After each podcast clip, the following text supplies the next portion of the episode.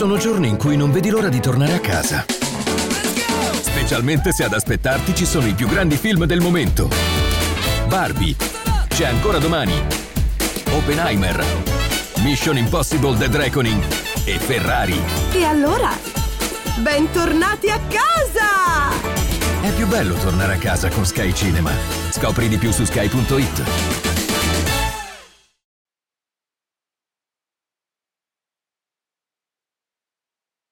avvertimento prima di iniziare.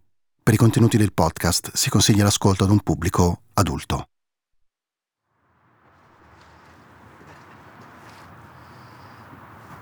Che giornata è oggi? È una giornata abbastanza brutta, piove, non so, sono un po' stanco, eh, tutto qua. Niente, niente di che. Non c'hai tanta voglia di raccontare? Che cosa? Non so, io voglio sapere. Che cosa devo raccontare? Se mi fai una domanda precisa. Raccontaci da dove vieni. Eh, no, è una domanda questa. Da dove vengo? Oh, non lo so neanche io da dove vengo. Dovrei avere un paese che si chiama Palestina, però non sono mai stato cittadino di nessun paese. E quindi da dove vengo? Questa è una bella domanda, non lo so. Vengo dal Medio Oriente. Khaled Ibrahim, l'ultimo attentatore della strage di Fiumicino, l'unico sopravvissuto. Pochi giorni prima del suo funerale eravamo con lui a Roma, in un parcheggio a poche centinaia di metri dal carcere di Rebibbia. Lo stesso luogo in cui, dopo essere scampato l'esecuzione da parte degli agenti della Elal e il successivo arresto, è stato rinchiuso per 26 anni. Un pezzo della sua vita è rimasto sospeso a quell'istante, a quello scatto in bianco e nero che lo ritrae mentre viene trascinato fuori dall'aeroporto, ferito e dolorante. Forse inconsapevole del fatto che i suoi tre compagni sono già morti, mentre a lui spetterà un destino diverso e chissà per certi versi più duro. Essere rimasto da solo a incarnare tutto il male perpetrato in quei tre minuti di follia avere il volto e le fattezze del demonio nei ricordi di chi è scampato all'attentato di Fiumicino 85, come il caposcalo della Canadian Airlines, Ugo Gargiulo. Io mi sono avventato addosso a questo attentatore, avrei voluto e potuto strangolarlo per quello che avevo visto, vissuto, sopportato e l'avrei fatto senza un minimo di pentimento, perché in quel momento era il male e il male andava eliminato. E fortunatamente non sono diventato un assassino, perché il tempo mi ha dato la possibilità di vedere anche dall'altra parte. Non giustificare, ma capire. Non giustificare, ma capire. È questo che ci ha spinti ad inoltrarci in questa storia, a raccontare uno dei mali più oscuri della nostra società, il terrorismo. E in particolare una stagione di sangue che ha investito l'Italia a metà degli anni Ottanta è un periodo che abbiamo quasi completamente dimenticato, nonostante Roma, più che una capitale europea, somigliasse all'avamposto periferico del grande stato di caos che scuoteva il Medio Oriente e l'Asia Minore. In quegli anni, i corridoi di alcuni hotel e pensioni nel centro sembravano quasi nascondere passaggi segreti che portavano direttamente a Tel Aviv, Beirut, Damasco, Tripoli e dai quali emergevano spie, terroristi in fuga ed emissari che cercavano accordi strategici. Un altro pianeta, pieno di storie pressoché sconosciute, rimaste chiuse in pochi libri o nella memoria di chi, come Khaled Ibrahim, non può più raccontarcele. Ma le storie, anche quando i protagonisti vengono a mancare, non sono mai davvero chiuse. C'è sempre qualcos'altro da scoprire, da conoscere, da capire, appunto, come le tenebre da cui emergono questi uomini pronti a fare del male. Cosa li porta a trasformarsi in lupi, a imbracciare un fucile e a massacrare persone innocenti? Cosa passa nella mente di una persona che ha frequentato e raggiunto i confini più remoti del male? In quale punto della sua storia, del suo passato, avviene quel cortocircuito che lo trasforma in una fredda macchina di morte?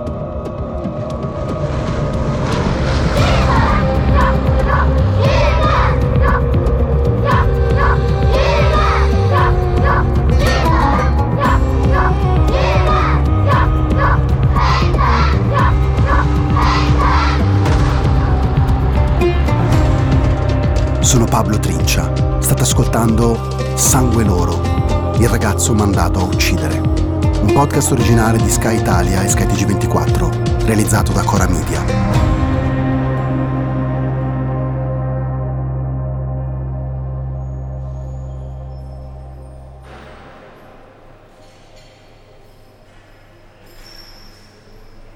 Khaled è finito dietro le sbarre a 17 anni.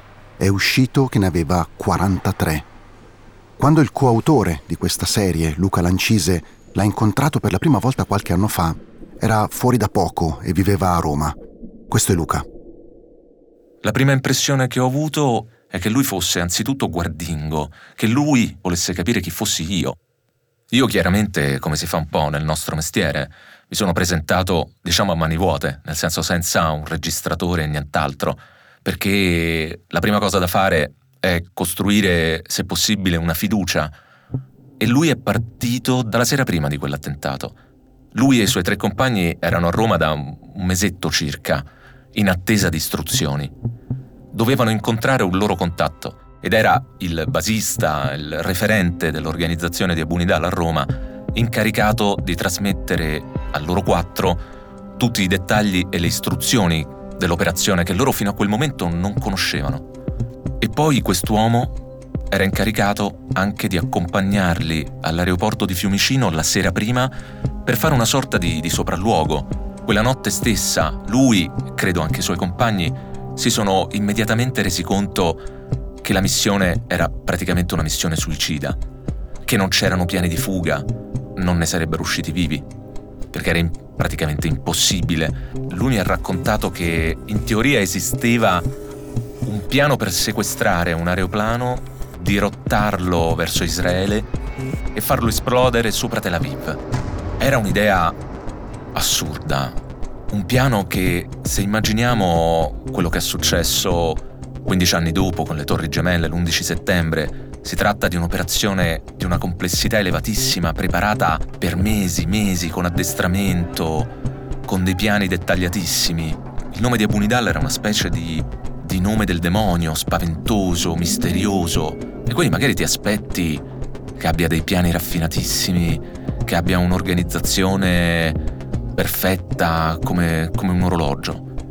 E invece probabilmente l'organizzazione sapeva perfettamente di mandarli allo sbaraglio e probabilmente era quello che bastava, che era sufficiente per l'organizzazione.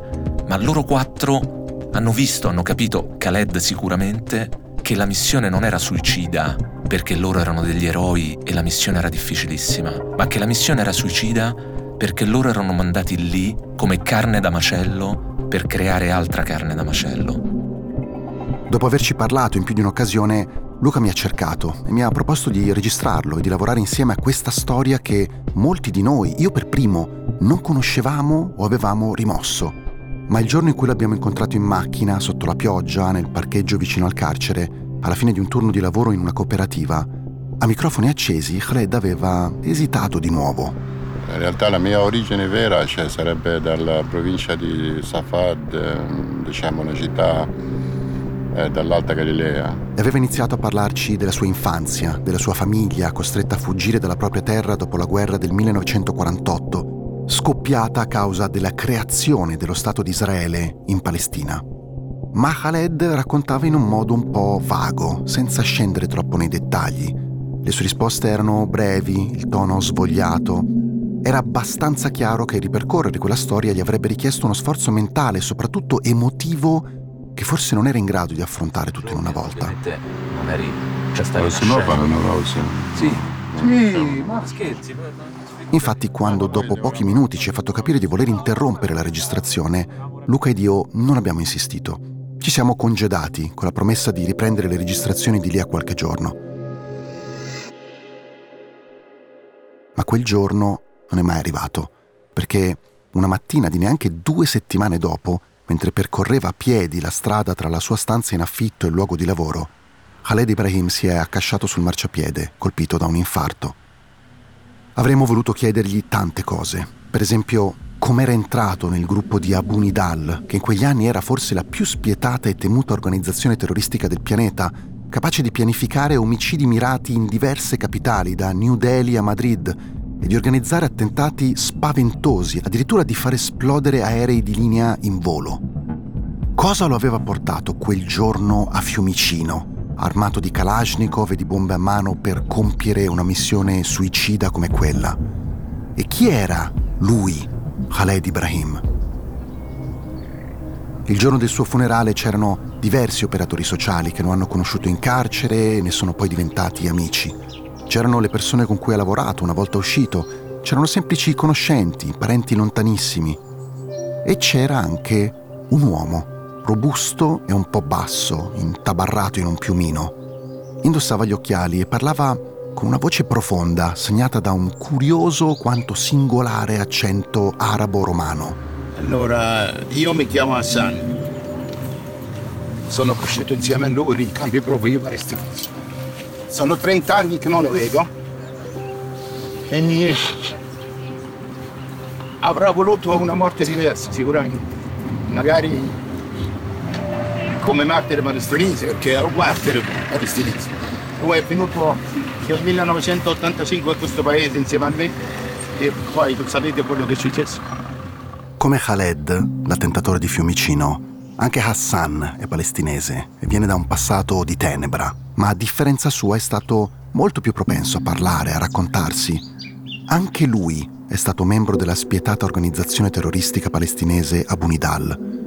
Nonostante i tanti anni trascorsi senza mai più vedersi, Hassan ha sempre sentito un legame molto forte con Khaled. E quando Hassan ha appreso della morte improvvisa di Khaled, sono tornati a fargli visita gli spettri di un passato lontano. Non, non la tollero questa cosa qua io. In altri tempi gli avrebbero fatto un funerale da eroi proprio nazionali. E ha passato tutta la vita in galera. Poi per chi? Per nessuno. Tutta la sua vita buttata così. A me, pure quando stavamo in prigione, Alcuni compagni dicevano, eh, ma quello è pentito. A me, pure io a posto suo mi sarei pentito. Becca di sette pallottole. Capito? Poi voglio vedere se ti penti o no. Poi è pentito di che? Non sapeva un cazzo, non sapeva niente. Peggio di me, non sapeva neanche di... Al di là del fatto che sei salito su un aereo, sei sceso hai fatto una cosa e basta. Non sapeva i nomi, non sapeva i cognomi. Chi ti ha mandato al di là dell'organizzazione al quale appartenevi. Che cazzo di, di pentimento era? Pentito vuol dire fai arrestare mezzo mondo. Non hanno arrestato nessuno. Capito? Hanno tentato suicidio. Capito? Come tutti. Ma poi suicidio per modo di dire perché non era vero un cazzo che dovevano fare quello che devono fare loro. Tanto non puoi disobbedire. Quando Khaled è morto, Hassan si è sentito improvvisamente solo. Solo con il suo passato, solo in una terra, l'Italia, in cui tra carcere e libertà ha vissuto la maggior parte della sua vita, ma che di fatto non gli appartiene. Solo con i ricordi di una vita dura, violenta. Solo con il ricordo di un attentato brutale avvenuto nel centro di Roma pochi mesi prima della strage di Fiumicino. Ho saputo che ci sono state delle esplosioni, bombe? Ma ancora c'è stata. Una? Una sì. Qual è l'obiettivo colpito? Ora mi sa che è un'agenzia. Gli uffici della British Airways si presentano eh, del tutto distrutti, vediamo le suppelletti interne divelte, le pareti praticamente messe a nudo, anche tracce di bruciatura. Le vetrine degli uffici sono state letteralmente polverizzate, catapultate eh, sulla strada. Eh, l'intera via Bissolati è piena dei residui vetrosi delle vetrine, anche auto in sosta sono state danneggiate nei vetri. E gli attentatori non lo so se siano state fermate delle persone, penso che qualche persona sia stata fermata. Feriti? Morti? Eh, morti non lo so, quattro gravi sicuramente. Eh, hanno messo la bomba, adesso non c'è più parole. Perché Roma? Quali potrebbero essere le ragioni di questa pressione terroristica? Eh, insomma, è città, punto di riferimento dell'area mediterranea. Le connessioni con le notti testili del mondo arabo sono abbastanza facili. Insomma, questo è il triangolo delle bombe. Un attentato che assieme al suo protagonista, Hassan, sarà al centro del racconto di questa serie. Un attentato in cui, come vedremo, il nostro Stato ha una parte di responsabilità.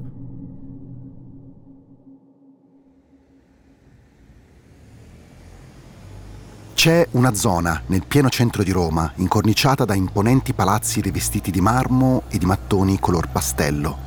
È il triangolo composto da Via Veneto, Via Bissolati e Via Barberini. Oggi qui hanno sede soprattutto banche, uffici e hotel di lusso. Un tempo questa era la zona della dolce vita, dei ristoranti, dei night, dei paparazzi, frequentata negli anni 50 e 60 da star e attori hollywoodiani. Se foste capitati da queste parti verso la fine degli anni 60, vi sareste probabilmente imbattuti anche in un giovane alto, stempiato, con i capelli tirati all'indietro e un Montgomery per le stagioni intermedie. Sandro Joller. Sandro in quel periodo lavora proprio in questo quartiere come impiegato della British Airways. Il triangolo della dolce vita è infatti conosciuto anche come la zona delle compagnie aeree. Sono quasi tutte qui.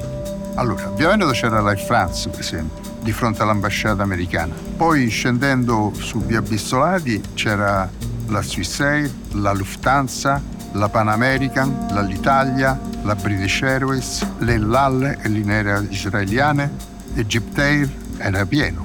Air Zaire, Air Afrique, era pieno, erano tutte compagnie aeree. Al loro interno ci lavora quella che di fatto è una piccola comunità di donne e uomini che spesso si incrociano al bar California o Perù. Quindi ci conoscevamo tutti perché all'ora di pranzo si faceva comunella con i colleghi, era, era un paradiso all'epoca quel posto.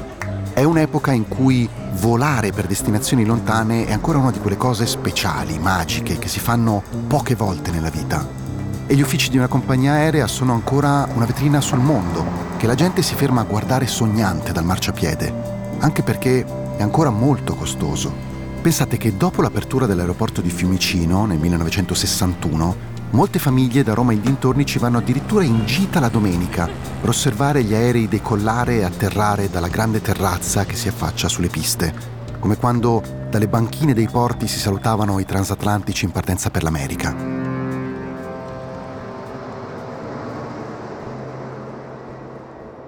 Lavorare in quegli anni per una compagnia internazionale come British Airways è sicuramente molto prestigioso.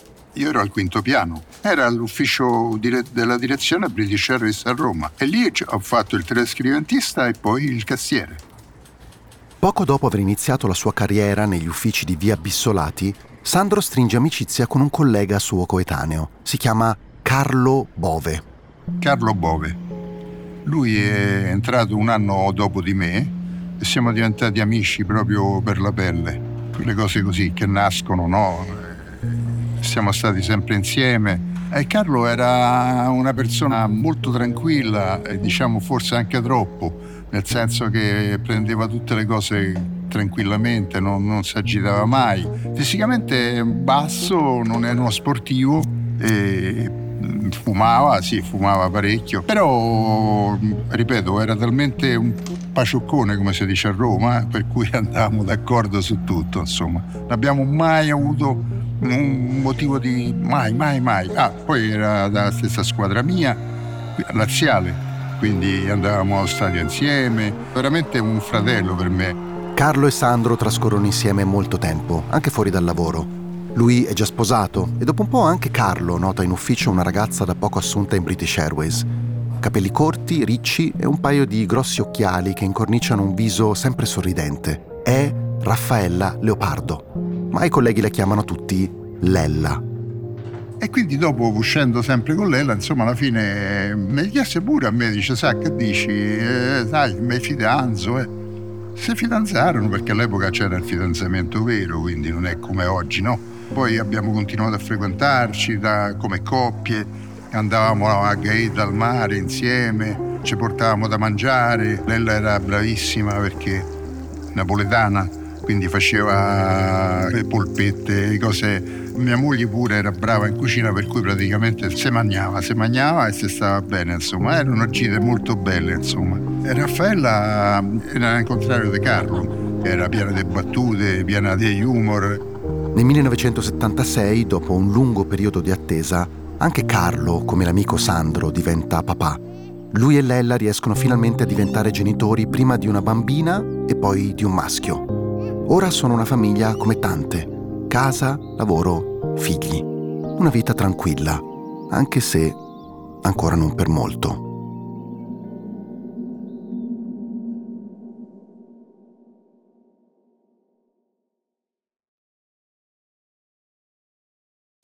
Tornata dal tour, tutti da me? Ciao Elodie, qual è la password del wifi? Io mi piazzo sul divano a fare streaming. Giochiamo online? Dai che vi straccio tutti. Uh, Elo, hai visto quanti siamo? La rete ci reggerà tutti.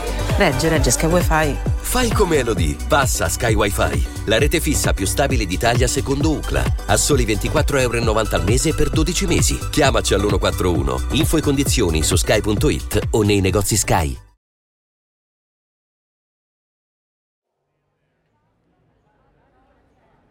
Cosa intendiamo per vita tranquilla?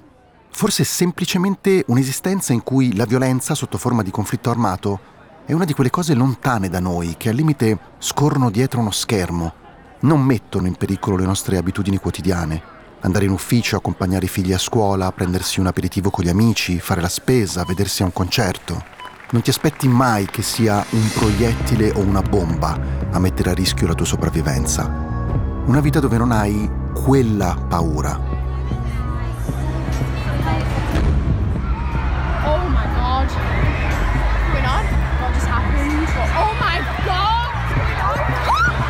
Questi sono gli audio di alcuni degli attentati che hanno sconvolto l'Europa nell'ultimo decennio.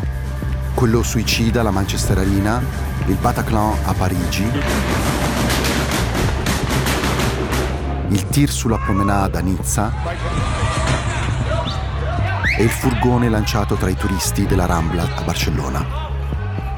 Tutti attentati di matrice islamista, in questo caso rivendicati dallo Stato islamico o ISIS, il nuovo protagonista del terrorismo internazionale dopo il declino di Al-Qaeda, l'organizzazione che aveva orchestrato gli attacchi dell'11 settembre 2001 negli Stati Uniti e poi una serie di altre stragi alla stazione di Madrid e la metropolitana di Londra.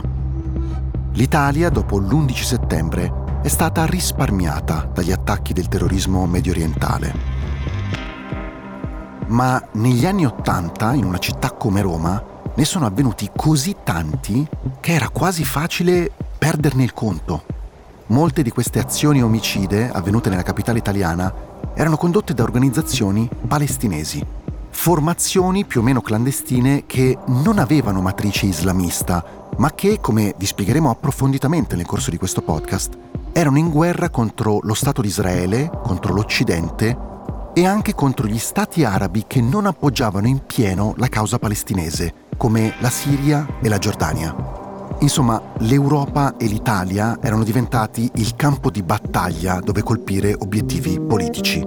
E l'anno peggiore di tutti è proprio il 1985, quello che si chiude con la strage di Fiumicino del 27 dicembre. Nove mesi prima di quell'attacco, il 21 marzo, Emanuela Manducchi, una ragazza di 22 anni, entra nel suo ufficio alla Alia, la compagnia di bandiera delle linee aeree giordane, in via San Nicola da Tolentino, a pochi metri dalla sede della British Airways dove lavorano Sandro, il suo amico Carlo e la moglie Lella. Erano le 9.30 del mattino eravamo due impiegate più la capo agenzia in ufficio. La capo agenzia normalmente non lasciava mai l'ufficio, era sempre molto presente e aveva una stanzetta riservata all'interno de- della struttura, diciamo. Quella mattina però la venne a trovare un'amica che non vedeva da tantissimo tempo e quindi uscì per prendere un caffè insieme. Eh, posso dire con certezza che quel caffè mi ha salvato la vita. Io dovevo riporre un file in un armadio che era per l'appunto nella stanza della capo agenzia e non sarei andata a disturbarla se lei ci fosse stata. Era il momento giusto, quindi andai nella sua stanza a riporre questo file. Come gli uffici delle altre compagnie, le linee aeree giordane sono al piano terra, con le vetrine sulla strada. E ad un certo punto alla porta si presenta un uomo che suona al pulsante d'ingresso. Si mostra come un potenziale cliente e la mia collega che era seduta in un'altra scrivania laterale ovviamente ha aperto. Io non lo vedo perché sono in questa stanzetta diciamo laterale, però essendoci la porta della stanzetta aperta che aveva la visibilità sull'agenzia, io vedo la bomba che rotola per terra e praticamente sul muro alle spalle della mia scrivania si è aperta una voragine. Mentre nell'ufficio salta la luce e il fumo invade l'ambiente, la collega di Emanuela distinto fugge verso la porta aperta. e vedendola uscire anche lei decide in un istante di correre all'esterno. In realtà l'attentatore era ancora lì fuori, aveva un'altra bomba che ha lanciato all'esterno. Questa bomba ha preso la mascella della mia collega, fortunatamente è scoppiata sotto un'auto e in quel momento uscivo io correndo e ho preso le schegge della bomba all'esterno dell'agenzia.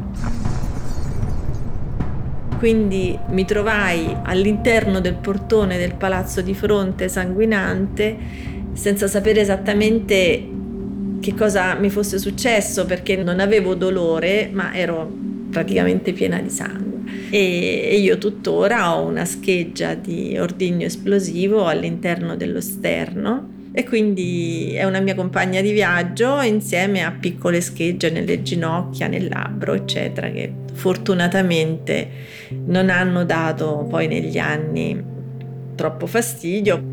Evidentemente non era il mio momento perché se quella scheggia fosse entrata un centimetro a destra o un centimetro a sinistra avrebbe trovato o cuori o polmone e di nuovo forse potrei non essere qua. Intanto l'attentatore, un'ombra, è fuggito correndo, probabilmente verso l'entrata della metropolitana, un centinaio di metri più giù. Sono contenta di non averlo mai visto perché non ho avuto un mostro da riconoscere nella folla, no? L'attentato viene rivendicato da Settembre Nero, un'organizzazione terroristica palestinese già nota in tutto il mondo per aver condotto qualche anno prima, durante le Olimpiadi di Monaco di Baviera, un sequestro senza precedenti in cui erano stati uccisi 11 atleti israeliani. Passa poco più di una settimana dall'attacco alla compagnia giordana e nella via accanto all'ufficio dove lavora Elena scoppia un altro ordigno, stavolta contro la sede delle linee aeree siriane. I dipendenti della British Airways cominciano ad avere paura. Lilian, una collega di Sandro e Lella, se lo ricorda molto bene. Lo chiamavano il triangolo della morte perché c'erano gli attentati però a quell'epoca non c'era la sicurezza, non c'era la guardia, c'era, si entrava molto facilmente in tutte le agenzie delle compagnie aeree. Piano piano, eh, dovuto a questi attentati, hanno portato le biglietterie al primo piano dove c'era più eh, sicurezza. Ma noi eravamo in vetrina. In questo clima di paura e di disagio gli attentati continuano, sempre nella stessa area della città. Ancora guerriglia, ancora paura nel centro di Roma. Questa mattina alle 9.40 ha fallito attentato all'ambasciata di Giordania a quartiere Pinciano. Una mattina di aprile, i passanti che si trovano in Piazza Verdi assistono a una scena surreale. Un giovane palestinese si ferma di fronte agli uffici dell'ambasciata di Giordania. Apre il borsone che porta con sé, estrae un lanciagranate, lo monta indisturbato davanti a tutti, poi se lo mette in spalla e spara un colpo verso le finestre dell'appartamento dell'ambasciatore Giordano. Solo che sbaglia mira e colpisce il piano di sotto, mancando per miracolo due persone che si trovano lì.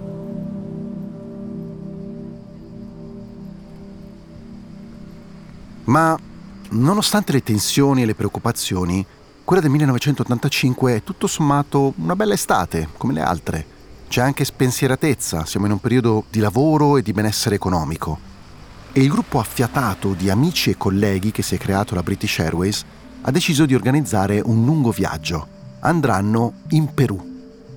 E sono molto contenta che siamo riusciti a fare questo viaggio insieme. C'era Lella, c'ero io, c'era Sandro, noi avevamo il vantaggio dei biglietti aerei, che non pagavamo dei sconti sulle tariffe aeree, pagavamo tipo il 10% del prezzo normale. Lella inizialmente era stata un po' in dubbio sull'andare o meno. Suo marito Carlo non ama particolarmente viaggiare, preferisce spostarsi poco. Lei invece non sogna altro. È una donna che vuole vedere il mondo. Abbiamo convinto Raffaella di lasciare i ragazzi con il padre e venire con noi in Perù. Si era staccato dal marito e dai figli per fare questo viaggio. Beh, Raffaella era contentissima. Contentissima.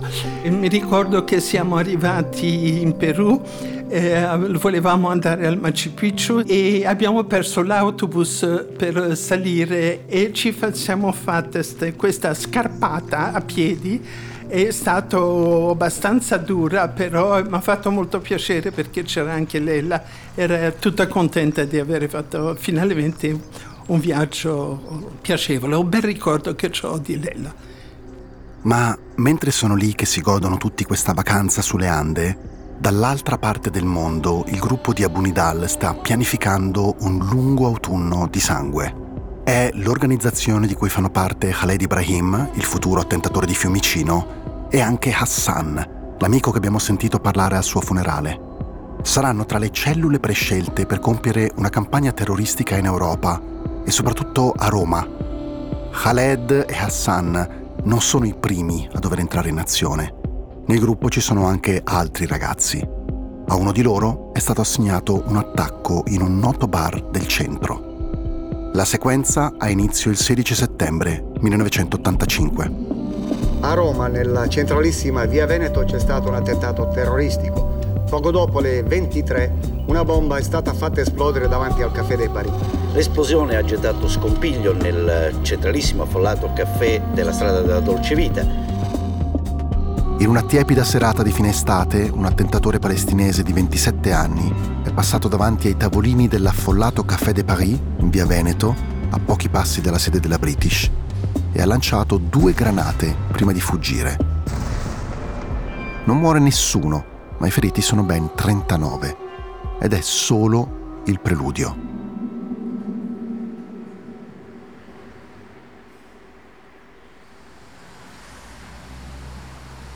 È il 25 settembre, tre mesi prima della strage di Fiumicino, un mercoledì. Alla British Airways di Via Bissolati è un giorno come tanti, Ognuno ha la sua scrivania. Sandro ha le prenotazioni al quinto piano e Lella con la sua collega Lilian alla biglietteria dietro le vetrine del piano terra. Lella, come al solito, prima di andare al lavoro ha accompagnato a scuola i figli. Daria, che ha nove anni e va in quinta elementare, e Claudio, che ne ha otto e fa la terza. Verso le undici, come d'abitudine, Sandro chiama Lella sulla linea interna per chiederle se ha voglia di prendersi un caffè io stavo al quinto piano appunto a lavorare e poi c'erano i famosi dieci minuti di break. Chiamai Lella, che appunto stava in biglietteria, gli dissi Lella, dico, cioè, puoi uscire dieci minuti pure tu, così prendiamo un caffè? E lei mi disse, dice, sì sì, tranquillo, vieni giù. Chiaramente passano dei minuti prima che arrivavo giù da, dalla biglietteria. Comunque scesi giù, arrivai avanti alla biglietteria no, siccome era a vetri la biglietteria, neanche entrai. Sandro bussa sul vetro per fare cenno a Lella di uscire, ma mentre lui stava scendendo in biglietteria nel frattempo sono entrati dei clienti che si sono rivolti a lei, che quindi risponde a Sandro di non potersi più allontanare. Allora vicino c'era Liliana. Allora Liliana dice vengo io e siamo andati, io mi ricordo così. Lilian, che invece è libera, si alza e raggiunge Sandro per andare a prendere il caffè con lui, al posto di Lella la quale, rimasta in ufficio, si sposta proprio sulla scrivania vuota di Lilian per chiedere una cosa al collega che lavora nella postazione vicina. Ed è in quel momento che un'ombra appare all'ingresso degli uffici della British Airways e in un attimo lancia una scatola sul pavimento, proprio di fronte alla postazione di Lilian. Un attimo dopo, quell'ombra corre a perdifiato lungo via San Nicola da Tolentino. Ha la carnagione rivastra, i ricci castani, indossa una camicia beige e i pantaloni grigi. Ha quasi le fattezze di un bambino. E questo perché ha appena 15 anni. Si chiama Hassan.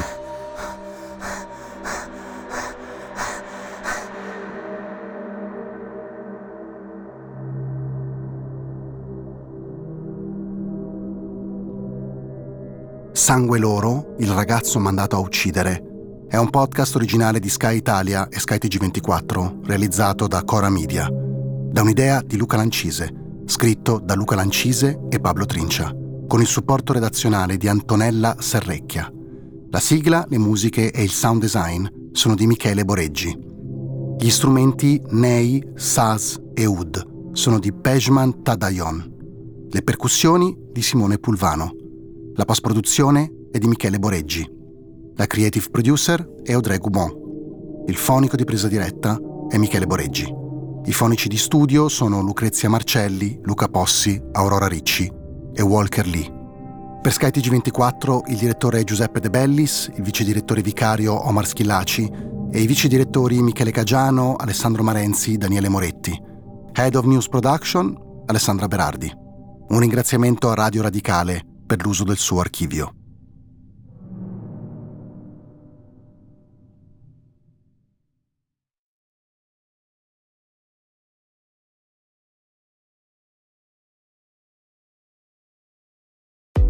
Tornata dal tour, tutti da me? Ciao Elodie, qual è la password del wifi? Io mi piazzo sul divano a fare streaming. Giochiamo online? Dai che vi straccio tutti. Uh, Hello, hai visto quanti siamo? La rete ci reggerà tutti. Regge, regge, Sky Wi-Fi. Fai come Elodie, passa a Sky Wi-Fi, la rete fissa più stabile d'Italia secondo UCLA, a soli 24,90 euro al mese per 12 mesi. Chiamaci all'141. Info e condizioni su sky.it o nei negozi Sky.